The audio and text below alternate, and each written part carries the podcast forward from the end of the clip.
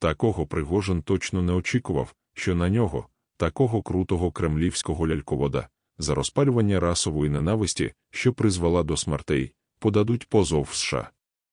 В позові вказано, що придурок, який вбив дев'ятьох людей у церкві Чарльстона, почерпнув ідеї верховенства білої раси не в сімейному середовищі, а випадково, в мережі, де стикнувся з іноземним втручанням агентства тролів, яке створив та курує наш російський персонаж. Причому не просто створив та курує, а таємно розпалює расову ненависть серед простих громадян США. До слова, десь нещодавно було в інтернеті, що вони вважають себе суперрозумними, а насправді тупі, незграбні, безмізкі і безупинно несуться до свого кінця, де їх вже очікують і прокурор, і суддя, і кат в червоному із сокирою.